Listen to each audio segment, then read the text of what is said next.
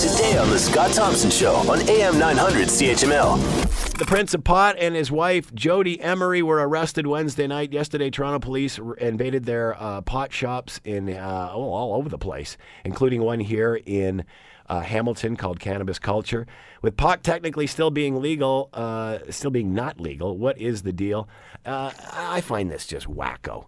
And I'll uh, bring in uh, Dan Malleck and we'll talk about it. But, you know, think of where we are with alcohol and how long it has taken to get to where we are. In other words, getting it into a grocery store. Do you honestly think that when the government legalizes this, they're going to make it easier to get than alcohol? Do you really think that?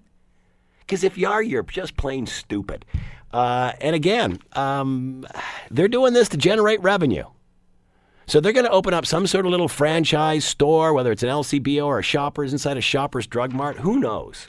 But they'll be agency licensed and it will be totally regulated and it will just be like the old days of the LCBO, I say.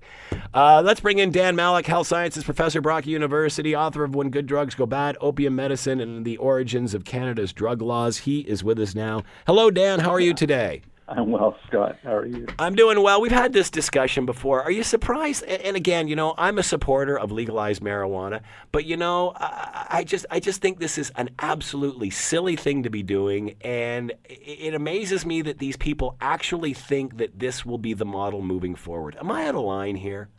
So you you you mean um, The dispensaries. thing to be doing the dispensary? Yeah, because I don't think that's the model. I don't think that's the model they're going to go with. It's going to be so tightly regulated. I think it's going to be just like alcohol was in the old days. No, yes.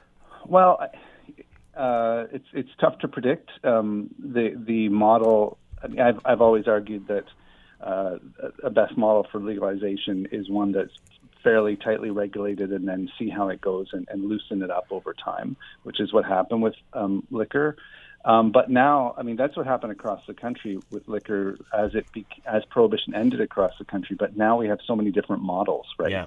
Um, from what's happening in BC and Alberta, which is a much more liberal um, system, to Ontario, um, to you know some other provinces that are even tighter um, regulated, more tightly regulated, nothing in supermarkets and stuff like that.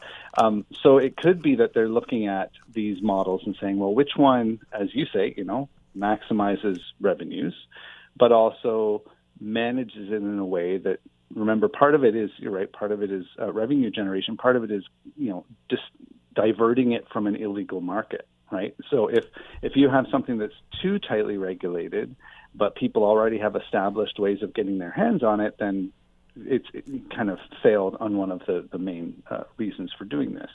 Um, so uh, it may be that you know privately run dispensaries are not the way um, that this goes, but it could also be that you know if you have some fairly um, what's going to happen is uh, industry will move into those, right? So ca- cannabis um, cannabis culture is a fairly large distribution network right now, fully illegal what they're doing, um, but it may be that that Did you say fully legal or illegal? it's fully illegal. Yes, yeah, yeah. You know, it's you know, street uh, storefront sale of cannabis is illegal, even if it's considered medical, right?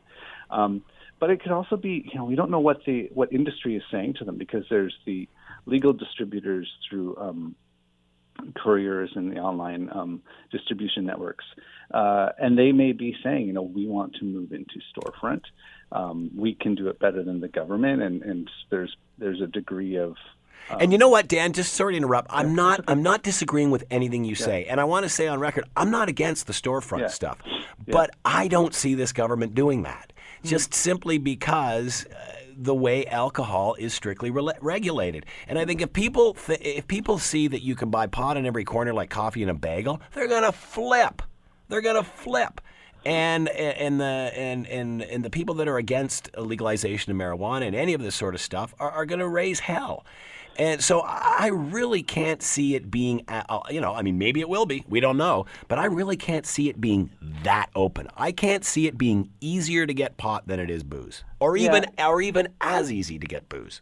Yeah, I, I see what you're saying, and and I think this is why we have to recognize that um, when when liquor came uh, came you know from from prohibition became became legal again, um, it was provincial, and then within the provinces they had kind of regional standards. Like it was relatively loose in in the way. I mean, it was always in a, a liquor store, but when we got to sales in bars and that, they had rules that were flexible and um, inspectors would kind of turn a blind eye to things that seemed to be okay in that community, right? So, so you can imagine, say, in Vancouver, in certain areas of Vancouver, and Toronto, and Hamilton, and other cities, um, storefronts might be fine. So it might be the the fact that that is permitted, but then the, at the municipal level, it has to be reg. Um, uh, it has to be licensed or things like that. Like it could have that kind of patchwork, so that the people in some communities where you say they would flip, and I agree, some people would absolutely flip if there was a a cannabis shop opened up, would they would not um, open it. Um, and this is also something that happened after prohibition. There were areas that were considered dry, and